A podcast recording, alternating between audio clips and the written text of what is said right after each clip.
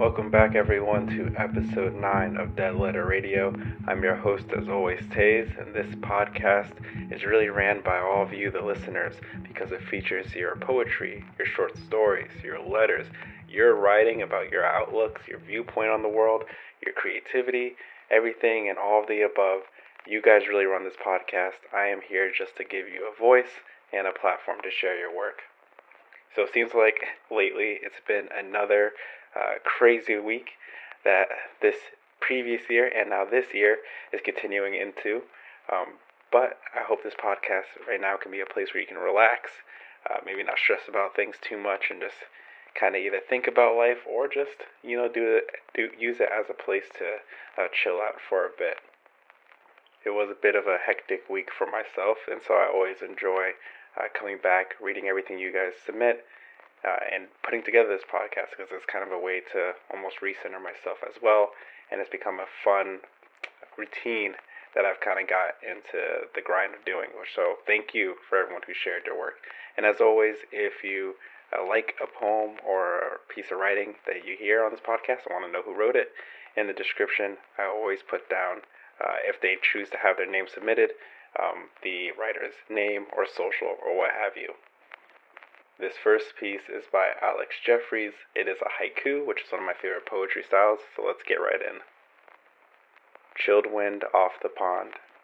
My heart keeps time with the waves, and I've lost my place. So thank you, Alex, for submitting this haiku. As always, I just love haiku for their uh, short to the point capture of a scene or emotion, and this one has that duality feeling uh, of it to me. Obviously, you have the scene set of maybe a slightly chilly day, look gazing over a pond, just enough wind to make waves on it. And as you stare out there, do you lose your place because you're just so enraptured uh, by the scenery, and you're just you know captured by the beauty of it all that you just cease to think anymore and just take it all in? Or do you lose your place as you watch the waves because, um, or you realize that you've lost your place as you reflect on your life and what you've been doing up to this point of standing by this pond? And that is always the fun part of writing, that duality, you can get to it, especially in pieces like this. Only three lines, and I feel like you can look at it from a number of angles. So thank you, Alex. This next one is by John Lemon, 1817, on Reddit. It is titled Boiling Pot. In the time it takes for a kettle to boil, lovers will cry together, caught in emotional turmoil knowing they shouldn't see each other. Life will begin and life will end. How that line seems so thin. To loved ones we should tend, for in that time the world turns, and in that time I should rhyme to heal my burns. After only a few minutes, it's a boiling pot. During those minutes, I tend to think a lot. So thank you, John Lennon. Excuse me, John Lemon, uh, for this piece. Uh, we spoke a little bit uh, online uh, regarding it on Reddit, and uh, they gave the notion of uh, while boiling a pot of water or what have you, and watching the news, how much seems to, that can happen in that such a brief time.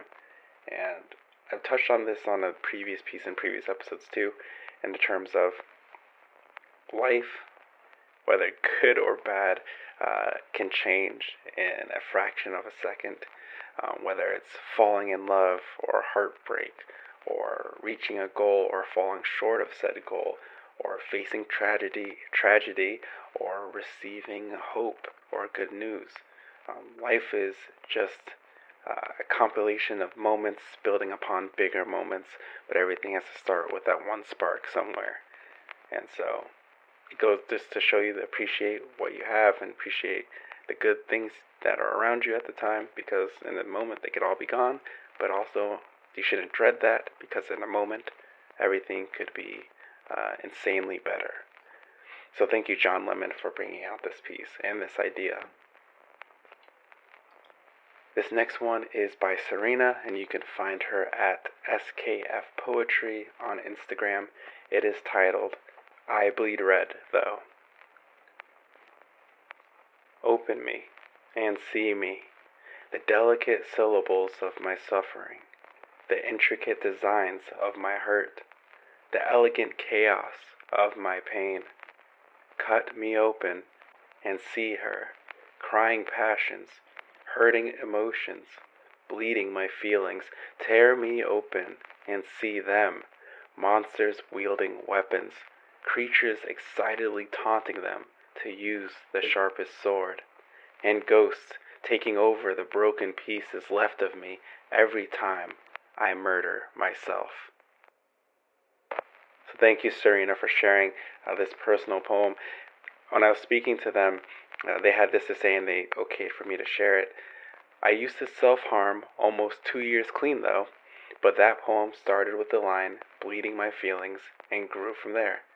And when talking to them, they expressed a desire for me to uh, share it, especially if it has um, the potential to help others who are listening.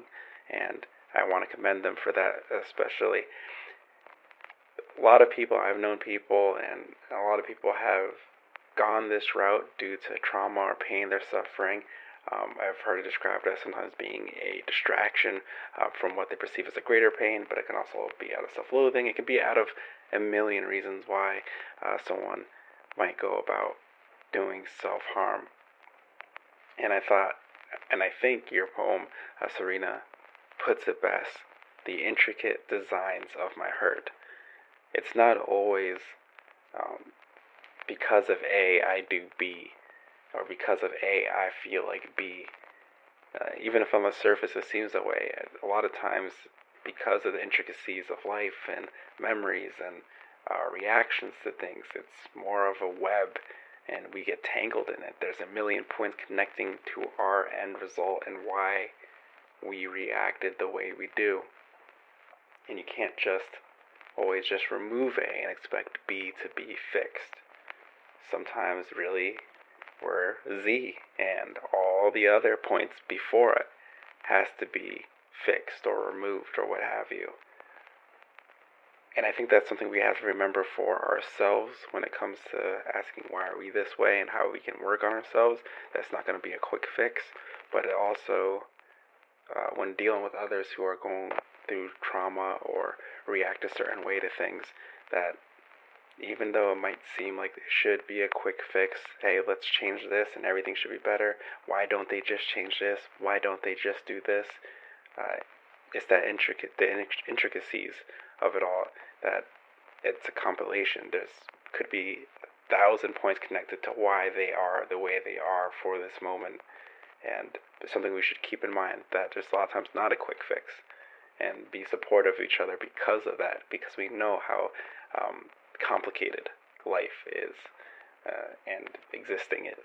So thank you, Serena. I'm sure uh, this poem has reached a lot of people who either know someone's gone through something or have felt this way and been down this road before, or maybe even going down this road. So our next piece is by 37 Dita on Reddit, and it is titled Rebirth. We dance together in an abyss of insignificance, our hearts drawing at each other and overcoming the swelling darkness we cannot avoid. We can't avoid our ultimate kismet. We cannot escape. We can't escape what's written in the stars. Heavenly darkness, gas, dust, and light interlace our very existence, weave together every part of us. Our hearts pull us together until our souls become one. Born from clouds and radiance, Nihil's death conceived of omnia, dilating forevermore. We are spiraling, spinning, and twirling. With one another, we are already connected. We're getting closer. It's getting stronger. Our mutual ardor, we're almost one and the same. We merge together in emptiness with all our brilliance, our souls consolidating as they coalesce at last. We cannot avoid we can't avoid what's written in the stars. We cannot escape. We can't escape each other now. Heavenly gleaming luminosity. I am you, and you are me. As we end our current existence, we move on to our next life and rebirth each other, now as one. So thank you, 37 Dita, uh, for this great piece. I said it before, but topics of space and astronomy always have interested me.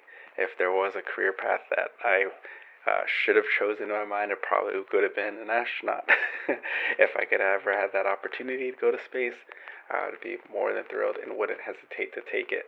Um, but this one was a lot of fun to read. I love the imagery of it, and when they, when I was speaking to them regarding the topic and their inspiration, they mentioned it, it started with the idea of Andromeda and the Milky Way collision, and then went from there with personifying it. And so that's what I think in a lot of ways captures why writing and especially poetry can be a lot of fun. You can take something that maybe people consider mundane or just a natural process of life of the universe and then make art out of it. It's well life is already art in so much way and so much of life is so intricate and beautiful, but then you can use those pieces almost like a painter uses different pigments that already existed and paint a whole new picture.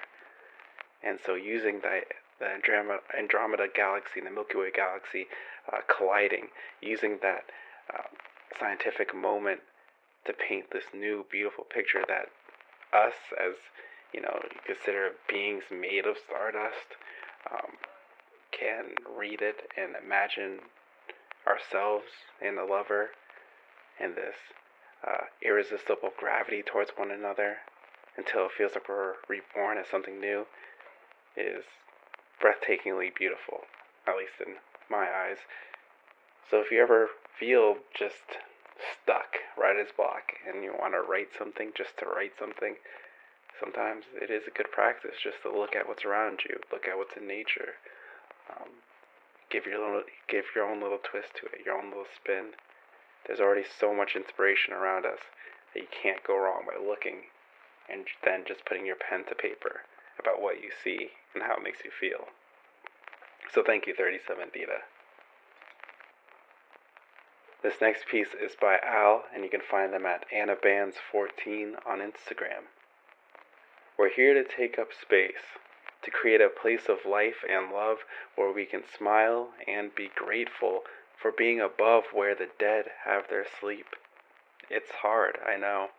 Some days you'll just weep and feel the inevitable of life and of love because it can't all just be roses and doves, but to be and to feel the grandness of love, the encompassing warmth of the risen sun, or the dread and loss of her saying good night, teaches us the appreciation of the highs and lows we will call this life.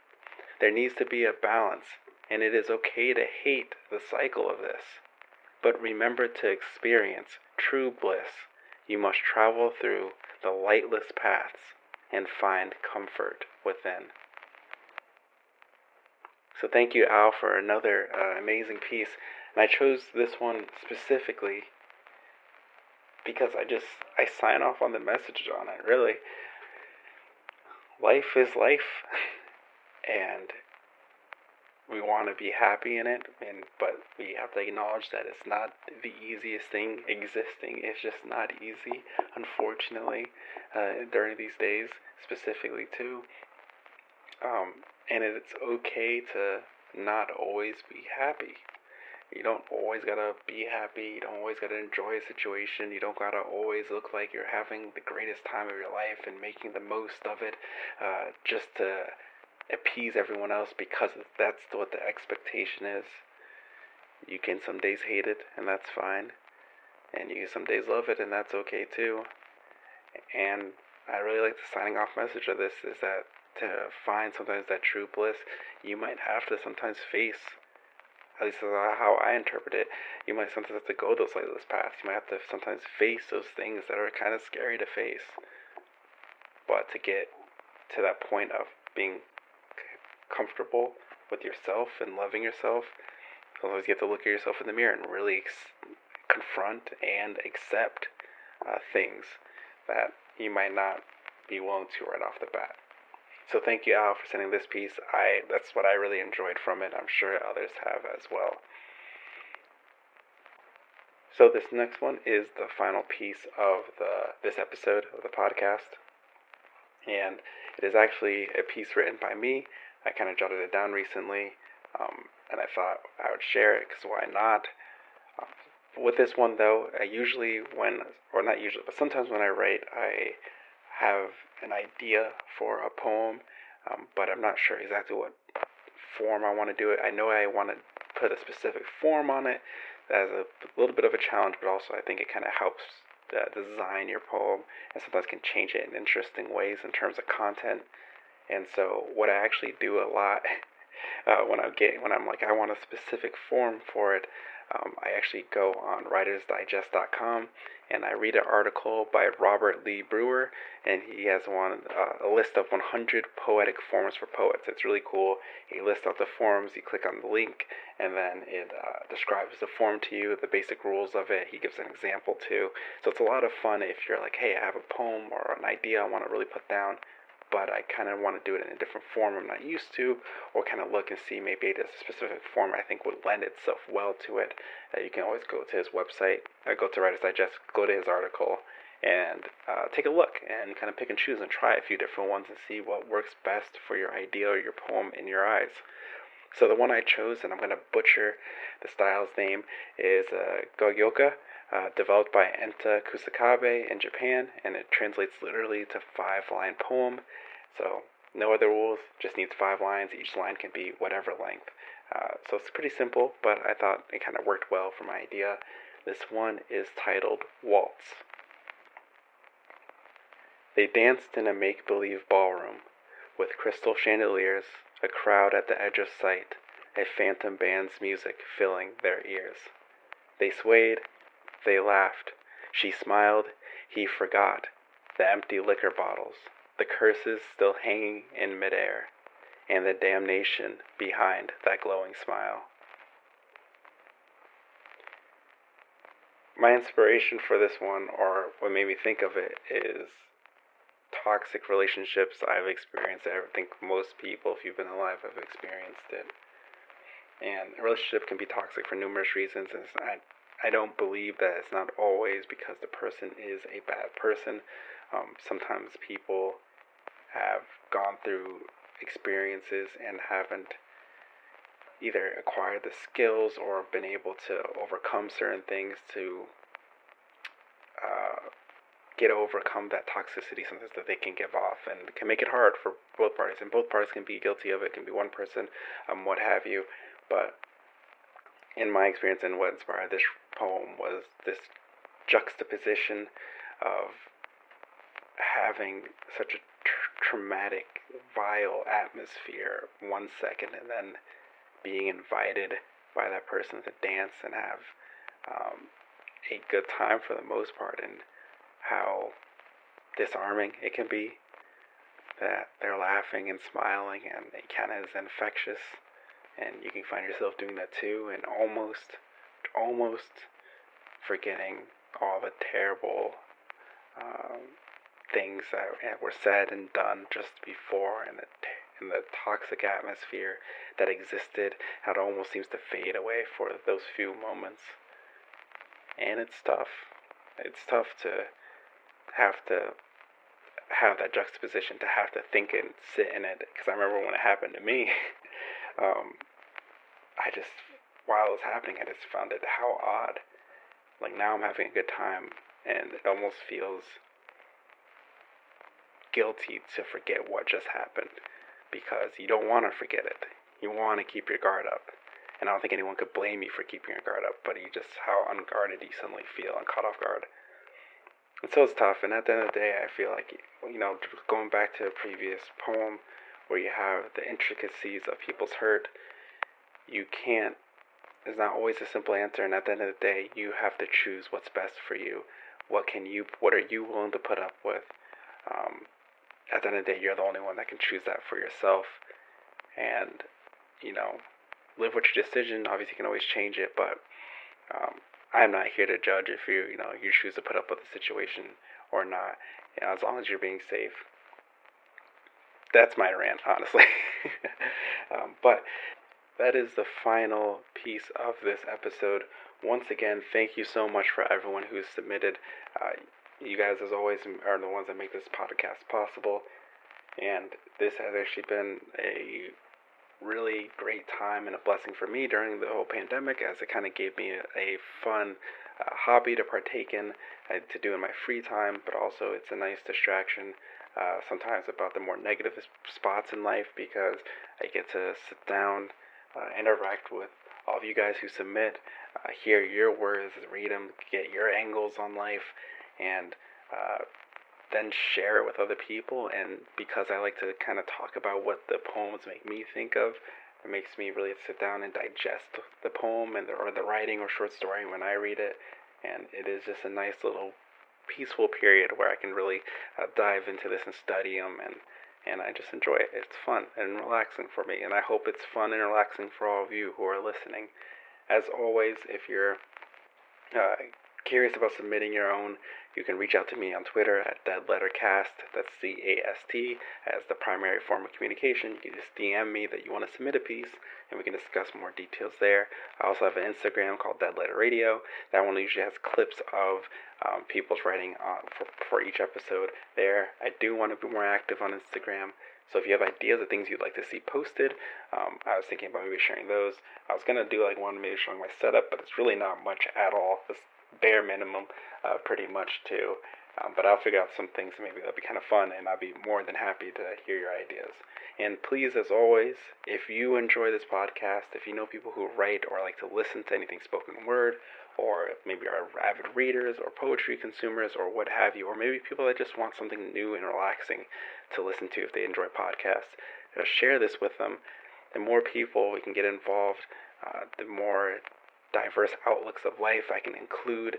Uh, the more people who submit, the more interesting writings we can get into that might inspire more people or comfort them or help them or what have you.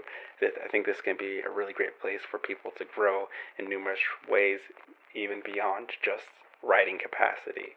And I think it could be a really tight knit community where we support each other, which would be a lot of fun. Also, the more people we get, the more uh, chance I can do special themed episodes, whether on topics or styles, and that can be uh, kind of put everyone on a little bit on their toes for a challenge, which I think would be really cool to do. If you enjoyed this episode, or if you enjoy the podcast in general, definitely leave a review if you can, like on iTunes or Apple Podcasts, or if you're on Spotify, you can follow. We're also on Google Podcasts now, and I don't really use it that much, so uh, if you can leave a review there, please do. That'd be awesome. And if you enjoyed a specific piece and want to give props to the person, check out the description. You can find their name if they included one there, or you can just message me on Twitter and say, hey, you really enjoyed this piece, and I can pass on the word for you to them. This is episode 9 of Dead Letter Radio. I am your host, Taze, and as always, I'm wishing you all safe travels.